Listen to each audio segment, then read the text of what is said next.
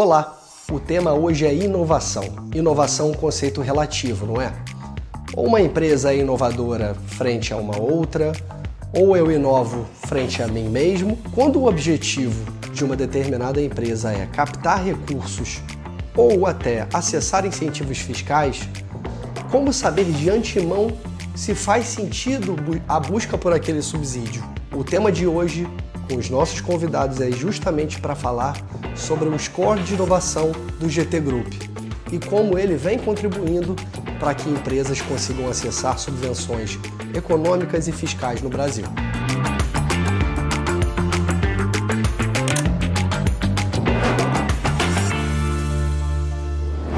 No GT Talk de hoje eu tenho comigo para debater um pouquinho sobre score de inovação Marcos Calosian, que é gerente de FP&A na Valemob, e Rodrigo Moro, que é Head of Innovation Management no GT Group.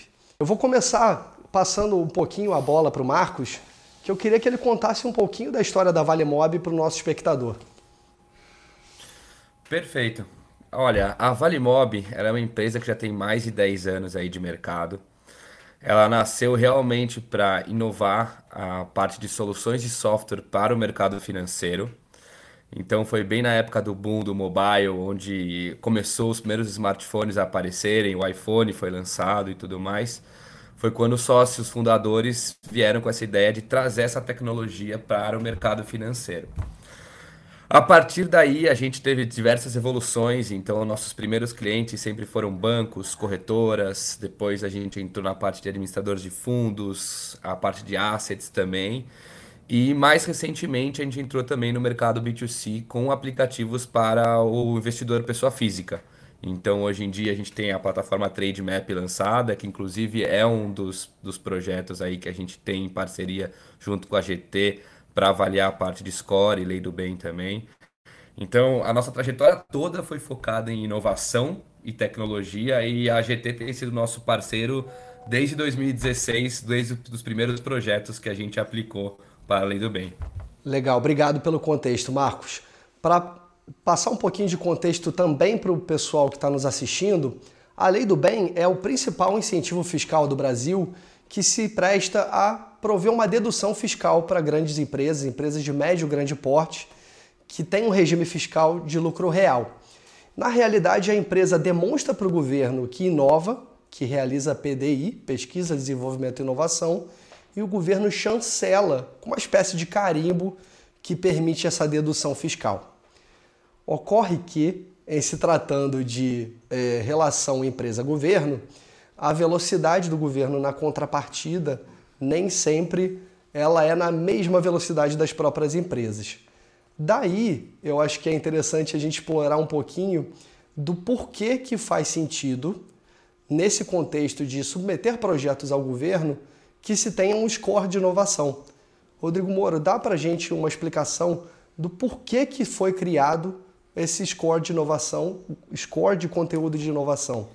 Bom, é, a gente criou um sistema de avaliação de conteúdo de inovação que ele gera esse score, né, que é uma medida, é uma medida de quantificação para algo que é subjetivo, que é avaliar o conteúdo de inovação, uma interpretação do conceito de inovação aplicada à leitura se faz sobre os projetos submetidos a, aos pleitos de lei do bem. Por que, que é importante? Porque, dado a, a esse delay, a esse tempo para o lançamento do, dos resultados por parte do governo, do Ministério de Ciência e Tecnologia, é, as empresas que querem tomar o benefício se expõem ao risco dos projetos poderem ser glosados, terem que pagar autuação né, é, para a receita, né, atualização dos valores. Então, como que a gente interpreta, aplica uma, é, um conceito subjetivo para uma avaliação objetiva de um projeto que não pode estar exposto ao risco de reprovação daqui a três anos, quatro anos. Então, para isso, nós usamos aí o conhecimento dos pleitos que o Ministério já tinha divulgado, o conhecimento da expertise da GT, trouxemos valores para os eixos que definem inovação, os maiores eixos que definem inovação, e criamos um modelo para poder é, predizer o comportamento do Ministério, mas também predizer um pouquinho e avaliar um pouquinho do conteúdo de inovação, visto que os pareceres do Ministério de Ciência e Tecnologia são uma visão oficial sobre o que é pesquisa, desenvolvimento e inovação, sobre o que constitui é, pesquisa, desenvolvimento e inovação, né? tanto nos seus guias quanto nos seus resultados de reprovação mesmo. Né? A gente pode vislumbrar o que, que o Ministério considera inovação. A gente traz esse score, que permite avaliar comparativamente, permite avaliar quais projetos a empresa pode tomar o benefício, né? se aproveitar da autoaplicação para tomar o benefício antecipadamente, sem se expor a riscos, né? tendo uma, uma noção das chances de aprovação em primeira instância pelo Ministério de Ciência e Tecnologia na avaliação dos pleitos de lei do bem. Perfeito, Rodrigo, está claríssimo. Ô Marcos, o Rodrigo mencionou 3, 4 anos. É verdade isso? Conta um pouquinho da experiência da Valemob com o Ministério da Ciência, Tecnologia e Inovação. Sim, sim, é verdade. A gente teve nosso primeiro contato com a GT em 2000 e eu, na verdade, em 2016, é 17, logo quando eu entrei na Valemob. Foi inclusive uma indicação de uma colaboradora que já havia trabalhado com vocês e tudo mais, e trouxe para a gente esse pleito aí da Lei do Bem, que era uma proposta interessante, inclusive por sermos uma empresa de inovação e tecnologia.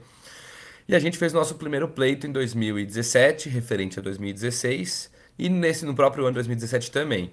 Para vocês terem uma ideia, o resultado saiu só o ano passado e esse ano, referente a 16 e 17. Então, foram praticamente cinco anos aí de intervalo entre a aplicação ali para a lei do bem e o, o efetivo recebimento ali do, do benefício fiscal, né? Então, acho que um dos pontos que a gente discutiu bastante com a GT durante desde a aplicação e esses anos todos que se passaram foi exatamente essa parte do score, da aderência dos nossos projetos para a gente entender quais riscos a gente teria em adotar antes ou não esse benefício, né? Porque acaba sendo uma escolha da empresa entender se ela anteciparia esse benefício antes do parecer do Ministério ou não, correndo, conforme o Rodrigo falou ali, sobre os riscos de pagamento de multa e juros, caso não for aprovado pelo Ministério.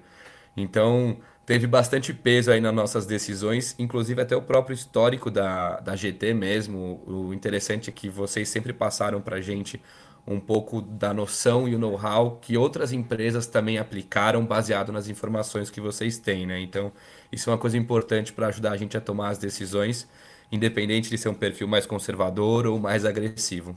Legal. Voltando para você, Marcos, você está me dizendo então que a Valemob ficou praticamente em vias de perder direito ao crédito, porque, é, pelo que me consta, é, 2016 foi o primeiro pleito, 2017 foi o segundo. Era uma empresa que desconhecia o incentivo, portanto, adotou uma postura de pagar para ver, aguardar o Ministério da Ciência e Tecnologia se pronunciar para depois, então, registrar, fazer os pedidos de restituição. Então, a empresa ficou em, praticamente em vez de perder, certo? Isso mesmo. Na verdade, assim, a gente em conversa, por ser marinheiro de primeira viagem, ah, nesse sentido, nesse, na lei do bem, né? A Vale Mobile adotou uma postura mais conservadora para a gente entender como que isso se desenvolveria ao longo dos anos. É, mas a GT sempre foi acompanhando de perto com a gente esses processos. E chegou um momento que realmente chegou perto desses cinco anos e que é uma coisa que você, vamos dizer assim, perderíamos né, esse, esses benefícios, porque passaria o prazo de cinco anos. Tudo bem que é um, um pouco estranho nesse sentido, porque a culpa acaba não sendo da empresa, né? O ministério que está demorando para trazer esse parecer para a gente. Mas até nesse sentido é uma coisa que você, ainda mais com pandemia no meio do caminho, a gente viu que as coisas todas acabaram entrando em uma fila aí. E, mas nesse caso a GT até ajudou a gente também, próximo desses cinco anos, existe uma maneira também da gente antecipar não a utilização do benefício em si, mas a, a garantir que não perderíamos esse benefício por meio de algumas burocracias que acontecem ali. E foi o que a gente realmente fez para não acontecer isso. A notícia boa foi que alguns meses depois aí do prazo limite e tudo mais, que a gente já tinha feito tudo certinho, veio lá o parecer positivo e a gente pôde se beneficiar da lei do bem. Perfeito. Então a gente explorou um pouquinho esse delay né, entre iniciativa privada e governo é, para um benefício fiscal que, diga-se, existe em praticamente todos os países da OCDE. Na verdade, a lei do bem é um requisito já cumprido pelo Brasil para aderir ao OCDE, que é um bloco de países é, desenvolvidos, digamos assim. O Moro, conta para gente então é, o que foi, é, é, como foi esse processo de pesquisa e validação do score dado aí esse acompanhamento de, de vários anos de GT que você tem, vendo essa dor, o acúmulo do governo em responder, é, nesse contexto né, que o Marco já ilustrou de, de projetos sendo acumulados do Ministério, e essa iniciativa correndo em paralelo aqui no GT Group, por você encabeçada, de é, validar um modelo matemático que pudesse prover um score para dar ao empresário a segurança de auto-aplicar a lei do bem é, com segurança. Conta para gente como que se deu isso e, é, é e como que se deu a, é, é, o ato final ali até a, o pedido de patente da, da metodologia. Bom, o início né, de tudo foi definir quais que seriam os critérios de avaliação e os níveis de avaliação né, para cada um desses, uh, uh, por cada uma dessas etapas, né? Assim é dividido em etapas de avaliação. Uh, e esses eixos aí, né, que definem o que vai ser inovação, eles têm que ser derivados do conceito de inovação. Então, o primeiro desafio é o conceito de inovação. Ele tem, se você for ver o histórico da literatura, ele tem múltiplas definições. Ele vem de muito tempo, desde a década de 80, a literatura científica debatendo o que é inovação. A própria OCDE, como, como você bem citou, né, Fabrício, realizou um, esforço coordenado para concatenar esse conhecimento no Manual de Oslo, né, é, existe também no Manual de Frascati, que são dois, é, dois esforços para reunir é, o que, que, constitui uma inovação. Mais atualmente veio a ISO 56002 com a sua definição um pouquinho mais ampla daqueles dos dois manuais, mas todos eles compartilham alguns pontos é, em comum e com base nesses pontos em comum a gente começou a delinear o que, que define inovação. Né? Então a gente viu que uh, define inovação novidade, valor, alguma melhoria, alguma criação de valor, e também o desafio tecnológico. Somando-se isso, o guia da lei do bem e a visão dos, dos pareceres dos ministérios, a gente pode enviesar quais são categorias de avaliação. Aí, para definir os níveis de avaliação, foi uma percepção nossa com base na análise do, do próprio Ministério, né, do Guia da Lei do Bem, e da análise dos pleitos anteriores que o Ministério já divulgou seus pareceres, principalmente as reprovações, o que, que ele dizia que não era inovação. Foi importante para guiar a gente para entender o que, que é inovação e o que, que dá valor a uma inovação. Né? E como esses elementos interagem para o conjunto do projeto, né? São vários elementos. É o nível da inovação, ou seja, para quem que é inovação? O Ministério aceita a novidade, desde a novidade em nível mundial, geográfico, até uma novidade para a empresa, mas tem um maior peso uma novidade mundial. Mas isso por si só não, não diz nada. Pode ser uma compra de uma tecnologia que, que é, é, tá nova ali, né, no nível nacional, por exemplo, mas não é uma inovação em nível nacional porque não teve desenvolvimento pela empresa.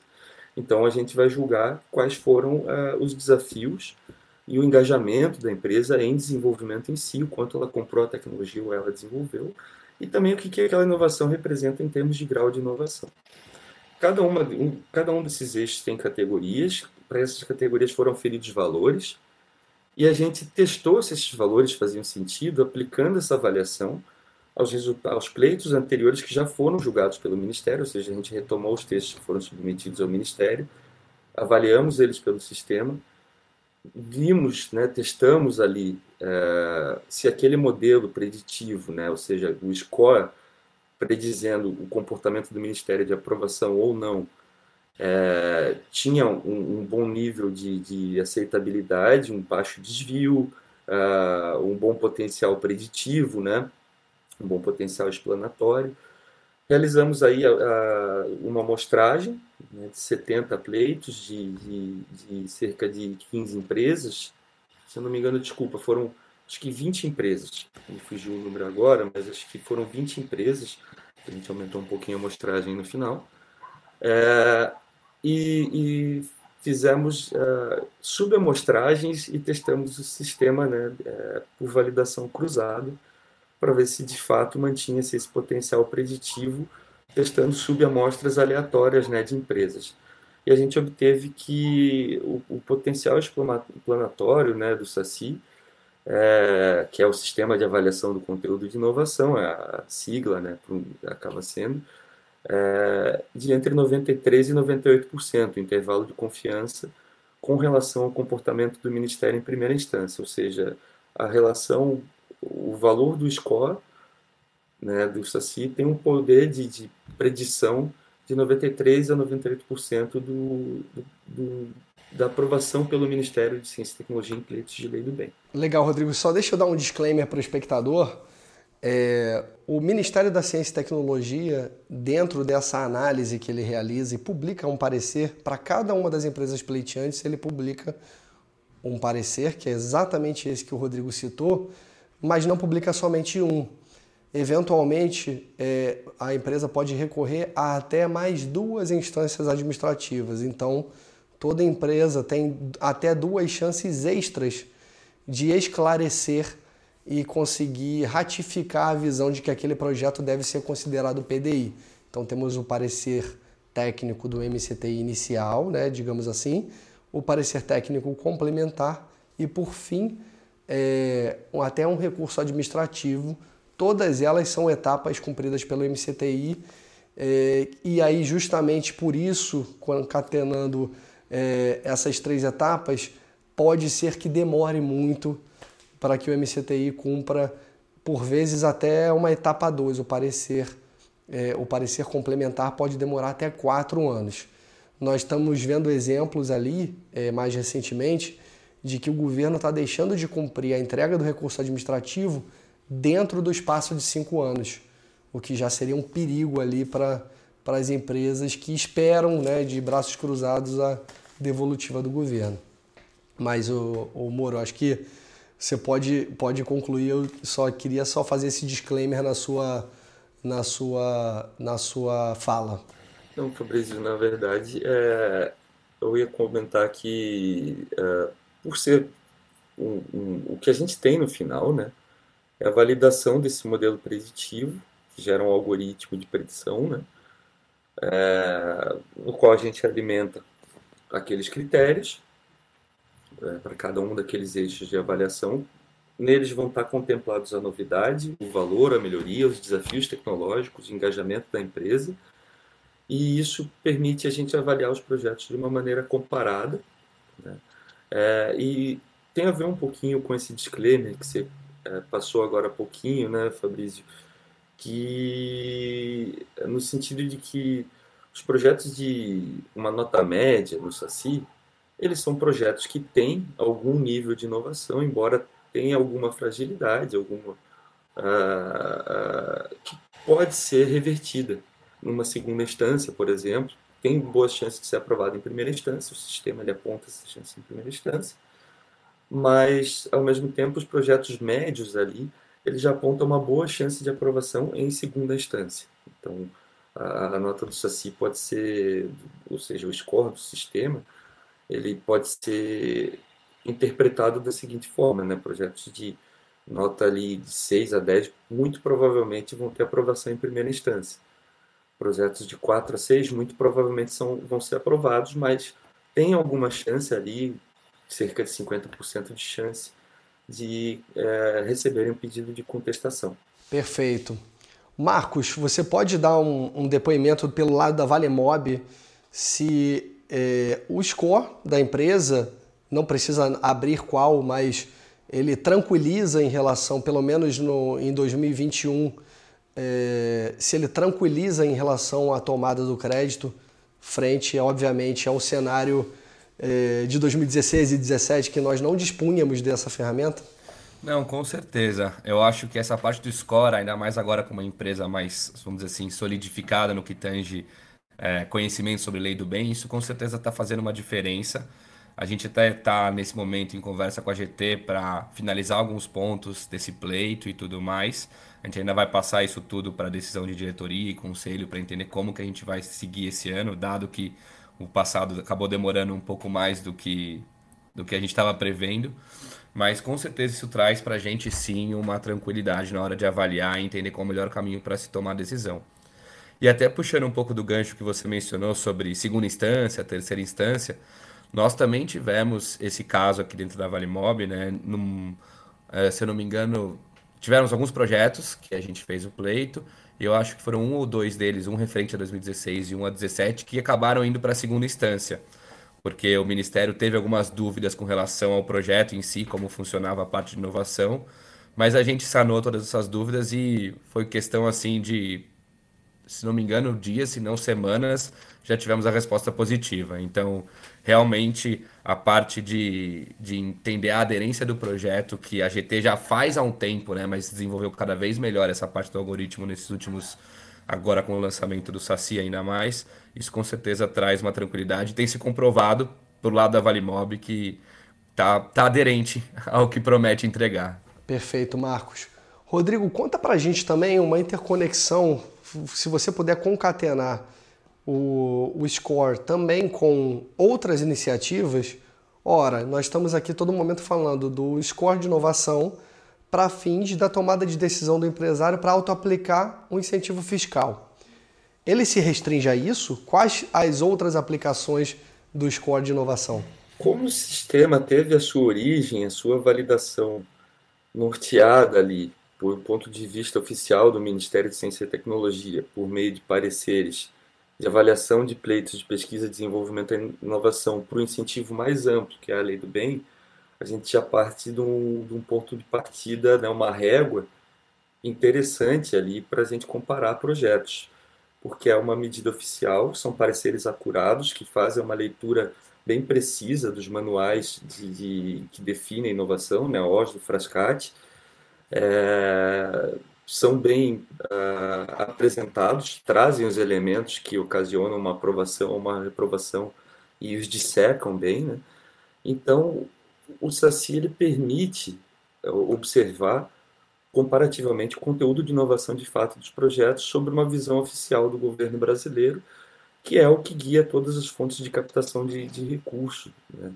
Então, a visão das agências de fomento ela é permeada pela visão do, do Ministério de Ciência e Tecnologia, tem como base os mesmos manuais, do qual o sistema de avaliação de conteúdo de inovação nada mais é do que uma leitura e uma quantificação e o teste para ver se essa quantificação, porque foi uma quantificação empírica, mas ela foi testada para se avaliar se ela fazia sentido, se essa impressão, ou se a gente tem uma impressão, a gente tem uma impressão de uma avaliação, a gente dá uma nota, mas o grande diferencial é que a gente testou a uma base de dados, é, de uma maneira sistematizada, se essa nota fazia sentido conforme a realidade que se apresentava pelo Ministério de Ciência e Tecnologia.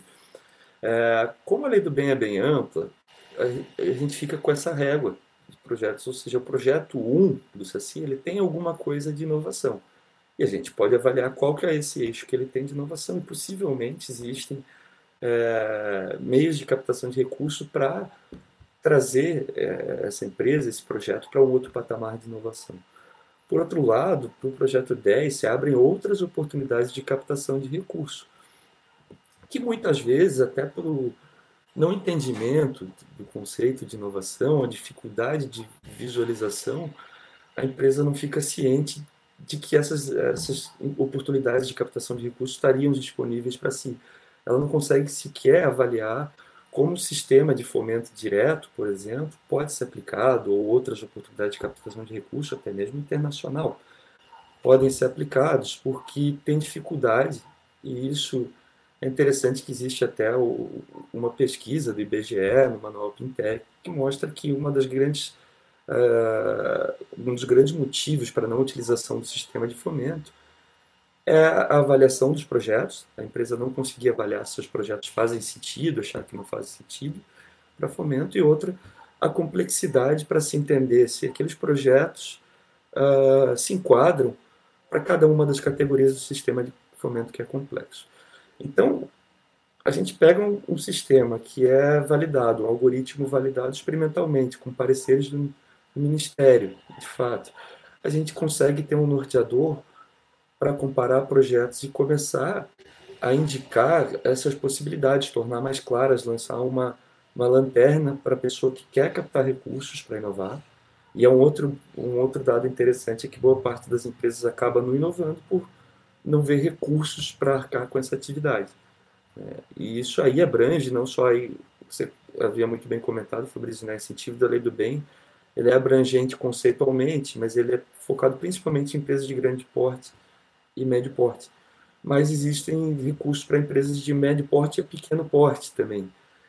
que não sabem encontrar por não saberem avaliar suas atividades, não saberem uh, nem, nem por onde começar. Um sistema que é baseado numa visão oficial do, do governo pode ser essa primeira, essa primeira bússola né, para avaliação, e isso uh, permeia empresas de todos os portes, porque a de pequeno porte não sabe nem por onde começar, a de grande porte já está imersa nesse cenário, mas gostaria de otimizar. Gostaria de entender o valor dos seus projetos para não minimizar as reprovações em pleitos, por exemplo, em subvenção. Né? Tem chance mesmo de concorrer a um fundo perdido, por exemplo? É um esforço muito grande para fazer um, pleito de, é, vamos dizer ali, FINEP, subvenção. Então, é interessante saber se aquele projeto tem um conteúdo de inovação condizente para a empresa ter ao menos chances de obter aquele recurso. Entre outras uh, aplicações nesse sentido de captação de recurso. Né? Perfeito, Rodrigo. Sobre esse tema, fomento direto, nós temos um outro GT Talk, é, como convidados o Antônio Rossini, da Nextro, e a Ivana Beber, que é profissional do GT Group. E já fica o convite de antemão para que fiquem ligados, porque o conteúdo é muito rico, é tema para vários, vários e vários debates, mas nós tivemos uma boa pílula sobre isso e já fica o convite de antemão. Perfeito. Marcos, eu queria, antes da, das considerações finais, que você colocasse um pouquinho da visão de futuro da Valemob em termos de. já Você já deu um, um histórico sobre o que trouxe a Valemob até aqui, a sua diversificação em termos de pessoa física. Conta um pouquinho do que, do que a Valemob planeja em termos de divisão do futuro e diversificação ali das suas melhorias, aprimoramentos tecnológicos. Não, perfeito. Acho que até um ponto que o Rodrigo mencionou agora há pouco, né, que empresas de pequeno porte para se sentirem seguras, empresas de grande porte para terem é, mais certeza sobre projetos.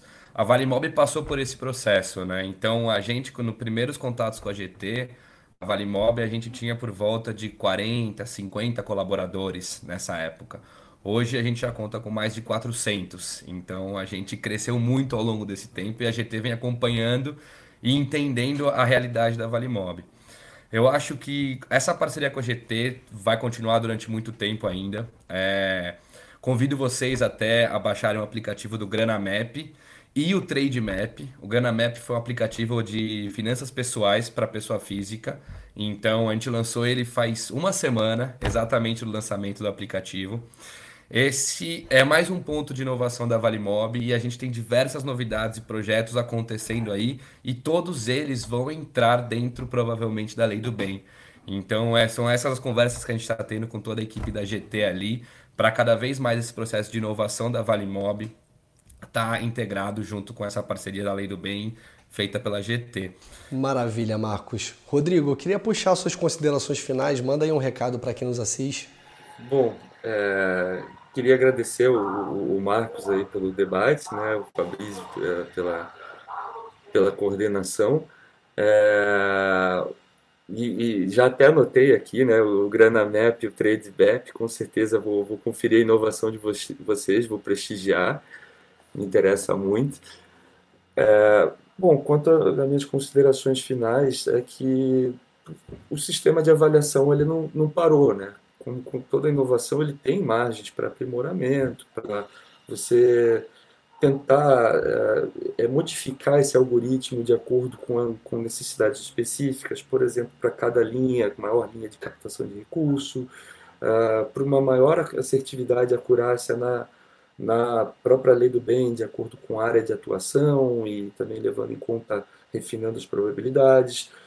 É, e também como a, como, abranger como uma possibilidade para a própria gestão, para as empresas poderem avaliar seu portfólio comparativamente, saber priorizar onde alocar recursos, quais projetos uh, têm uma, podem ter um maior impacto, estão, são mais bem estruturados, são de maior conteúdo de inovação, para a empresa mesmo conseguir é, lançar um novo olhar sobre o seu portfólio. Então, é, eu acho que é um tema de, de grande importância, existem poucas ferramentas, porque de fato é desafiador, mas uh, passa por uma aceleração da iniciativa de inovação no Brasil, que é a organização né, das empresas para conseguir contemplar as iniciativas de inovação além do, do, do tema em si, né, da palavra inovação em si, fazer ela acontecer de fato por meio de estruturação e avaliação. Então, a, a gente vai buscar estar tá avançando para acompanhar, né, que nem com a Vale para a gente estar tá trazendo soluções, uh, novas soluções que acompanhem esse crescimento, né, era de 50, tem 400 funcionários, requer novas soluções para a sua gestão de inovação, para avaliação do seu portfólio. Então, trazer essas ferramentas né, é, de maneira inteligente. Inteligência para entender a inovação é, é, um dos objetivos que a gente está buscando e a gente segue avançando. O Saci já foi uma experiência né, muito interessante, foi uma validação muito importante, tanto para a lei do bem quanto para para fomento, né? É, é, é uma ferramenta utilizada inclusive para as empresas falarem com as suas é, matrizes no exterior, porque acaba sendo uma métrica universal. Então, uh, a, gente espera avançar mesmo né, e trazer novos, uh, novo, novos motivos para as conversas em GT Talks né, nesse sentido de sistemas para avaliação de inovação. Maravilha, Rodrigo. Obrigado aí pelas considerações. Marcos, eu queria agradecer demais a sua participação aqui conosco. Transmita aí nosso abraço a todos da Vale Mob. Um prazer ter você conosco, viu? Obrigado, pessoal. E olha, parabéns para vocês pelo todo o trabalho que vocês estão fazendo. É uma equipe excelente que vocês têm aí por trás de tudo. E você, você também gostou desse conteúdo? Se quer assistir a íntegra ou compartilhar com amigos, vai lá no YouTube do GT Group ou no LinkedIn ou ainda em outra rede social da sua preferência. Para saber nossas redes, dá uma entrada lá, gtgroup.gt e acessa a sua rede social de preferência. Um abraço, até a próxima.